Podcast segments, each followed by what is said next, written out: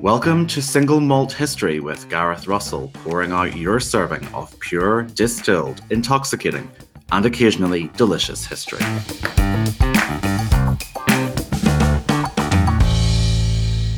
Hello and welcome to another episode of Single Malt History with Gareth Russell. In today's episode, we're joined by novelist Jean Findlay, who has very kindly stopped by to discuss her new novel. But before we get there, the day of recording is the 20th of July, specifically 2022, making it the 482nd anniversary of Henry VIII's marriage to his fifth wife, Catherine Howard. I wrote my postgraduate dissertation on Catherine and also wrote a biography of her, Young and Damned and Fair. And if you are listening to this before the 5th of August or August 5th, depending on which side of the Atlantic you're dipping in from, uh, let's say August 5th, 2022, head on over to my Instagram account, underscore Gareth Russell, two S's, two L's, all one word, underscore Gareth Russell to enter a competition for a free signed giveaway of Young and Damned and Fair. I thought for today I would begin by reading a little extract from that book describing the events of Catherine's wedding. This is taken from chapter 8 The Queen of Britain Will Not Forget from Young and Damned and Fair. I open each one, uh, each chapter with an epigraph of a piece of literature that I liked or a contemporary quote. This one comes from Percy Bysshe Ozymandias. I met a traveller from an antique land who said, Two vast and trunkless legs of stone stand in the desert. Near them on the sand, half sunk, a shattered visage lies, whose frown and wrinkled lip and sneer of cold command tell that its sculptor well those passions read, which yet survive stamped on these lifeless things, the hand that mocked them and the heart that fed, and on the pedestal these words appear, my name is Ozymandias, King of Kings. Look on my works, ye mighty, and despair. No thing beside remains round the decay of that colossal wreck. Oatlands Palace, one of Henry VIII's favourite spots for hunting, lay within the Hampton Court Chase, a 10,000 acre private royal hunting route linking several palaces and lodges, which had recently been completed at enormous cost because, as his councillors explained after his death, his Highness waxed heavy with sickness, age, and corpulences of the body, and might not travail so readily abroad, and was constrained to have his game and pleasure ready at hand. It was there at Oatlands that Henry planned to spend what we might call his honeymoon. Catherine cannot have seen much of her fiance in the run up to the wedding. He remained in London for most of July to host the visitors from the Habsburg Empire then to testify to the illegality of his marriage to Anne of Cleves. Catherine's wedding was even more private than Anne's, and the formal announcement was not made until the 8th of August. In the meantime, there were rumours in London that Catherine was already pregnant, and derogatory comments were making the rounds at foreign courts, fueled by their respective ambassadors' assessment of the situation which included the guess that the wedding only took place because Catherine had found herself enceinte. By marrying Catherine, Henry VIII received, or excuse me, achieved, the dubious distinction of becoming the most married Christian monarch in European history.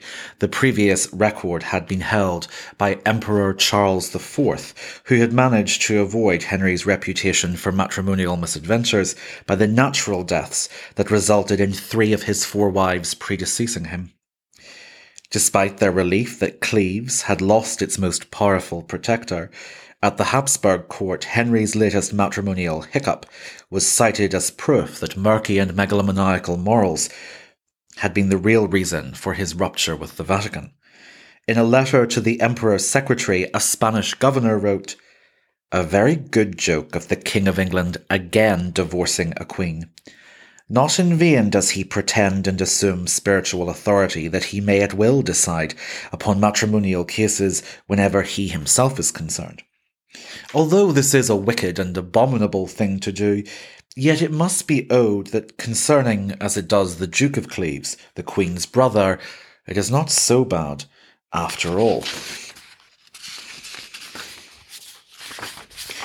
Only a few ladies and gentlemen of the Privy Chamber were present as witnesses as Henry and Catherine stood before Bishop Bonner, the Bishop of London.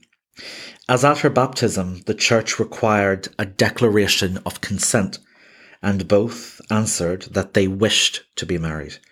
Henry, his high voice issuing from thin lips, vowed, I, Henry, take thee to my wedded wife, to have and to hold from this day forward, for better or worse, for richer, or for poorer, in sickness and in health, till death us do part. Catherine replied, I, Catherine, take thee to my wedded husband, to have and to hold from this day forward, for better, for worse, for richer, for poorer, in sickness and in health, to be bonny and buxom in bed and at board, till death us do part, and thereto I plight thee my troth. As her slightly longer vow made clear, a wife had a certain set of duties and emotional obligations when it came to serving her husband. When the ring slid over her slender finger, guided by the bejewelled and plump hands of the forty nine year old groom, she became his property. A king ruled over his subjects, but they were not his possessions. In contrast, a wife had no separate legal authority, excuse me, no separate legal identity to her husband. And she could not even leave a will of her own until she became a widow. If her wedding night at Oatlands was the first time Catherine slept with Henry VIII, she cannot have had a particularly pleasant evening, even disregarding the necessary inconvenience of pretending to lose her virginity. Since his third marriage, Henry's physical appetite had grown, his sporting capacities had faded, and his waist had expanded. An ulcer on his leg regularly oozed pus. Rather than heal, it periodically closed over, and when that happened, the king's face became discoloured with the agony he endured. Mercifully for Catherine, the man in the long embroidered nightgown who climbed into bed next to her was not syphilitic, despite how frequently that has been asserted in the years since Henry's death. The idea that Henry VIII had syphilis was not suggested prior to an article published in 1888, which did not make much of an impact even then until its findings were revived in The Medical Problems of Henry VIII, a piece written by the Danish historian Ove Brinch in 1958. Brinch argued that some portraits from later in Henry's life show a ridge in his nose consistent with a syphilitic gumma. Syphilis was a relatively new phenomenon in the 16th century, with the result that when it appeared, it was hardly ever misdiagnosed, and it was nearly always treated with mercury. None of Henry VIII's medical records, which survive intact, contain bills or lists of mercury. Furthermore, he did not exhibit many of the symptoms associated with secondary or tertiary syphilis. Along with its excuse me, along with its fixture in popular culture, the syphilis myth was recently resurrected in biographies of Anne Boleyn and Catherine Howard, despite having been conclusively disproved decades ago. When Henry's medical history and records were thoroughly examined in two mid century texts, Frederick Chamberlain's book, The Private Character of Henry VIII, published in 1932, and Sir Arthur MacNalty's Henry VIII, A Difficult Patient, published in 1952. I inflected the wrong way there. I 1932 and 1952, but I am inflected on the 19. We'll learn to live with it. Chamberlain compiled a full medical report on Henry's physical symptoms, his wife's miscarriages, his children's health, and the medical treatments he received. And he sent it to medical experts in Britain and the United States, with the request that they return an opinion on whether it was possible, in light of what they had read, for Henry VIII to have suffered from syphilis. Sir D'Arcy Power, Vice President of the Royal College of Surgeons, wrote back There does not seem to be the least reason on the surgical side for supposing that he ever had syphilis. John Whitridge, Wittridge Williams, professor of obstetrics at Johns Hopkins University in Maryland, replied that there is nothing in the histories of either Mary or Elizabeth, Henry's daughters, to indicate that they had congenital syphilis. Dr. Eardley Lancelot Holland, editor of the Journal of Obstetrics and Gynecology of the British Empire, told Chamberlain that in his opinion it is highly improbable that Henry suffered from syphilis, and Professor Philip F. Williams at the University of Pennsylvania concluded that any evidence trying to link Henry with the disease was insufficient. Were there other problems for Catherine to deal with on her wedding night? Henry's private life was so improbable that it has provoked many theories as possible explanations, some more plausible than others. One which has gained widespread credence in academic accounts of Henry's life over the last 50 years is the idea that he was more or less impotent as he entered middle age. This is a more tenable theory than the one that posits he was syphilitic.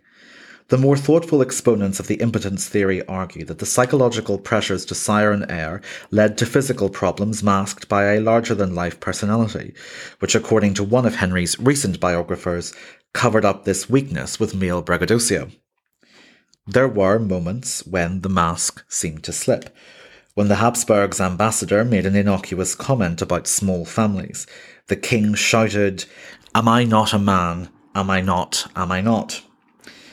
Much of Henry's behaviour seems explicable when looked at in this light. From minor details in his everyday appearance, even someone ambivalent about the nuances of Freud might wonder at the increasing size of Henry's codpieces, to the public humiliations he inflicted on his first, second, and fourth wives, and the neurotic preoccupation with sexual performance that pushed Henry to flout convention by choosing wives he already knew himself to be attracted to. Speculation about Henry's poor performance as a lover has resulted in several other theories about the king and his marriages, the oddest of which is the claim that his wives, faced with their husband's impotence, took to adultery to provide an heir and save themselves. This theory holds water only if the essential facts of sex, impotence, and conception are ignored. If Henry had been impotent, he would have known that his wife's pregnancy was the result of infidelity. If Henry was affected by intermittent erectile dysfunction rather than long term impotence, any wife tempted to stray for the sake of a child would have been more sensible to cling to the hope that her husband would perform again soon, as he clearly had performed at one time with all of them except Anne of Cleves. Childlessness might end a queen's career. Adultery certainly would. That was an extract from my book, Young and Damned and Fair, a biography of Queen Catherine Howard, which is available for purchase in hardback and paperback and also in audiobook narrated by the brilliant Jenny Funnell. And with that, on to our interview with Jean Findlay.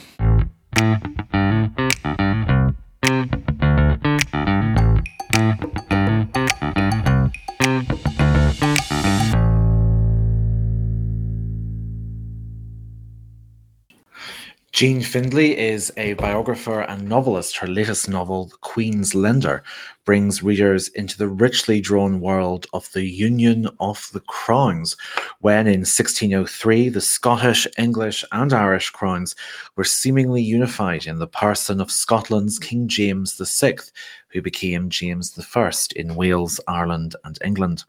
Imagining these events from the perspective of jeweler George Heriot, who was close to the king, and to James's brilliant, reckless, extravagant, and charismatic Queen Anna of Denmark, the Queen's Lender has been praised by historians, including Sarah Fraser, author of The Prince Who Would Be King, the new biography of James and Anna's eldest son. Fraser said that The Queen's Lender is a stunning novel about the birth of the United Kingdom that demonstrates the scholarship of the author as well as her imaginative power. By way of a content warning, the following interview contains discussions of a loss of pregnancy, which some listeners may find distressing. Jean, uh, welcome to Single Malt History and thank you for joining us. Well, thank you for inviting me. To begin with, let's talk about George Heriot, your lead and pivot. Who is this character? George was the jeweler to uh, James VI of Scotland, and who later became James I of England. And he was also the founder of a school. Um, he's the pivotal, pivotal character in this novel. He, he, he sees this world through his eyes. Um, um, and he saw the important union of the United Kingdom. So um, I came back to Edinburgh in 2014 when they were um, voting on Scottish independence, and people were relating it all the time to the Act of Parliament of 1707. But in fact, what was much more important was the was the Union of the Crowns in 1603, and this was a, a, a cataclysmic coming together of two countries, um, which George Heriot witnessed. So um, it was a kind of echo through time that fascinated me um, when I started writing it in 2014. The novel, I mean, it's been praised by historians. I should point out, um, I've just said to listeners about Sarah Fraser's praise for it. And the novel's been praised for its evocation of life in 17th century Britain, Scotland and England as they come together. Can you describe to us the world in which your character exists? And what is it about that time period that proves so richly fascinating? Well, it was a, an elaborately decorated um, a visceral but a very divided time. It was just at the end of the Reformation where um, it, people lived in a state of fear about whether they were in the right part of the religion or not. Um, uh, um, and many, many things were going on. But what um, fascinated me most was language. Um, I just my, my previous book had been about a translator. He was a translator of Proust, and that was actually a factual book, a biography. But this, but um, James VI um, loved translation, and as a child, he'd wanted to translate the Psalms. Um, and um, when he eventually got to London and got some money together, he commissioned the entire translation of the Bible, as we know, um, the James VI translation. He also gave Shakespeare his first job for life. And um, and there was a huge coming together of many languages at this time in London um, when the when the two kingdoms collided. So the Scots court speaking Middle Scots, and James and his wife Anna of Denmark. Anna came over only speaking Danish, but she could speak German, and James could speak German. So their mutual language was German. He spoke to, and she had learnt uh, Middle Scots, which was very like Danish. And James himself had grown up speaking Latin and Greek and learning, having to learn the European languages while he was at court. His best friend was a French nobleman who they believe seduced him actually as a young boy.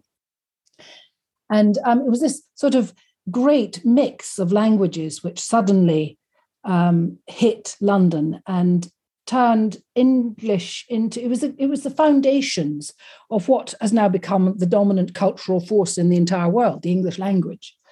It's just that great excitement about what was happening. Of course, it was also the Renaissance. That's what was happening in Europe at the time. This great rebirth of um, ideas. I mean, obviously, with with George Heriot's job and connections, we are dealing with uh, proximity to the upper crust of the social hierarchy, and that's that's you know visual splendor of the Stuart dynasty that you have alluded to. During your research for the novel, uh, what did you find out uh, about that milieu that particularly fascinated you? Well, what was really interesting about hierarchies is that they were very different in Scotland from what they were in England, and mm. that caused a bit of a, a bit of trouble. So James was was was was far less hierarchical than his predecessor in England, Elizabeth. So James in Scotland was was people were used to um, coming in and and and speaking to the king without much um, preamble. Um, and of course, there was a lot of usurping going on because of that. a lot of the nobles believed that they could overthrow the king, and he lived in difficult and dangerous times. Um, Queen Elizabeth was far more protected, and she was uh, approached on, by many people on their knees. She was the deified queen, the Virgin Queen. Um, and, and when James came to London, he had to learn to change his approach to hierarchy. Um, he had he, he still had the common touch but he had to change that and become a king, become someone um, a king by um, uh, by by divine right. You've you've alluded to this obviously with you know this extraordinary mix of languages at the time. In the novel, one of the things that does come out really clearly is the sense of voice and tone. C- can you tell us a little about how you tried to make the language and dialect authentic? Well, they did. They were speaking Middle Scots, so I wanted to make there a difference, a difference between the language of the Scottish court and the language of the English court. And of course, it is inevitably a, a, a, snob difference too, because uh, the, the, the, much wealthier and superior English court felt that they were well above this sort of barbaric language that had come into their court. And so it, it creates quite a lot of humor as well.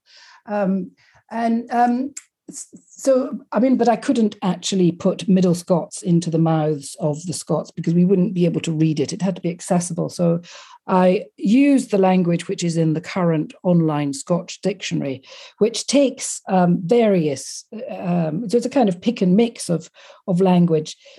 Um, but uh, the Scots is very onomatopoeic and colourful, and it makes for a much richer read, I think. Mm, it absolutely does. And speaking of uh, richer reads, uh, one of my personal favorite underrated British historical figures is James VI Queen Anna of Denmark. What is your impression of her? She is a, you know, she has been regarded by historians as sort of stupid and vain, but um, and she's very overlooked. I mean, she came over as a teenager and and had to grow up in these very strange times and languages. Um, but ultimately, she was a really cultivated woman. She came from the Danish Empire. Denmark had an empire then before Britain had an empire. And every palace in Denmark had its own court playwright, which is probably where James got the idea to appoint a court playwright when he got to London. Um, and uh, oh, every palace in Denmark had not only the playwright, but um, their, the musicians and their philosophers. And she'd grown up to the age of 15 with that. So when she got a bit of money, which was when she came to England, she set up the most um, amazing um, patronage of the arts. She uh, she was a person who uh, organized. She called them masques. They were phenomenal uh, theatre pieces with Inigo Jones as her as her designer, set designer. That's where he started. Started as a set designer under Queen Anne before he even went to study architecture. Um, it was under her patronage that he went off to Italy to study Palladio. But um, and also Ben Jonson wrote the wrote her plays for her. And they were incredibly expensive, the equivalent of millions of pounds today for each production. So I suppose on one hand, it was a phenomenal waste of money. She wasn't a great person for giving money to the poor, but but she did um, patronize the arts in a big way and bring on and nurture people who we regard today as as great artists. Was there an element of the story you particularly enjoyed researching or writing, or maybe a character you especially enjoyed uh, writing? I, I, particularly like writing George's wives because absolutely mm. very little is known about them apart from their names and their dates of death. And they both died young. The two, his first two wives died young, um, probably I, I expect of childbirth and through through childbirth. So that's sort of well described in the novel. Um, and um, uh, to try and get into the minds of women at times is quite, is quite difficult because, of course, not a lot of them wrote memoirs. Um, um but that's uh, um, it's very sad, really. And then, of course, Queen Anne herself, having given, she gave birth to seven children, only three of whom survived, and she deliberately destroyed her sixth child because she was so um, annoyed at the fact that she wasn't allowed to see her children after she'd given birth to them. They were all put away in palaces to be looked after and safeguarded by other people. And when um, she was finally uh, um, allowed to go and visit Henry, um, she got to the Palace of Stirling, but when there, she was allowed to see him, but she was not allowed to take him to stay with him or take him to England with her. The original plan was that the princes were to stay in Scotland. And she was so angry at this that she beat her belly with her sixth child and induced a miscarriage. I mean, the passion within that poor young woman. Um, so we, we we just we know these these little bits, um, and then I suppose I reconstructed the world around them. It's it is an absolutely extraordinary novel, Jean. It's one of the, I mean, just the most ex- extraordinary, brilliant, colorful evocation of that time period. And it's not one that gets enough attention, I think.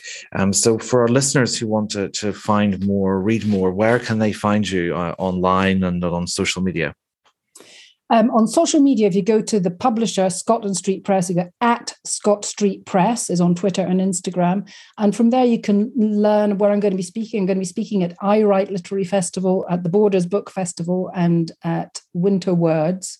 And any others that come up will all be advertised on, on, on Instagram and on Twitter on at Scott Street Press, um, but also on the website of Scotland Street Press.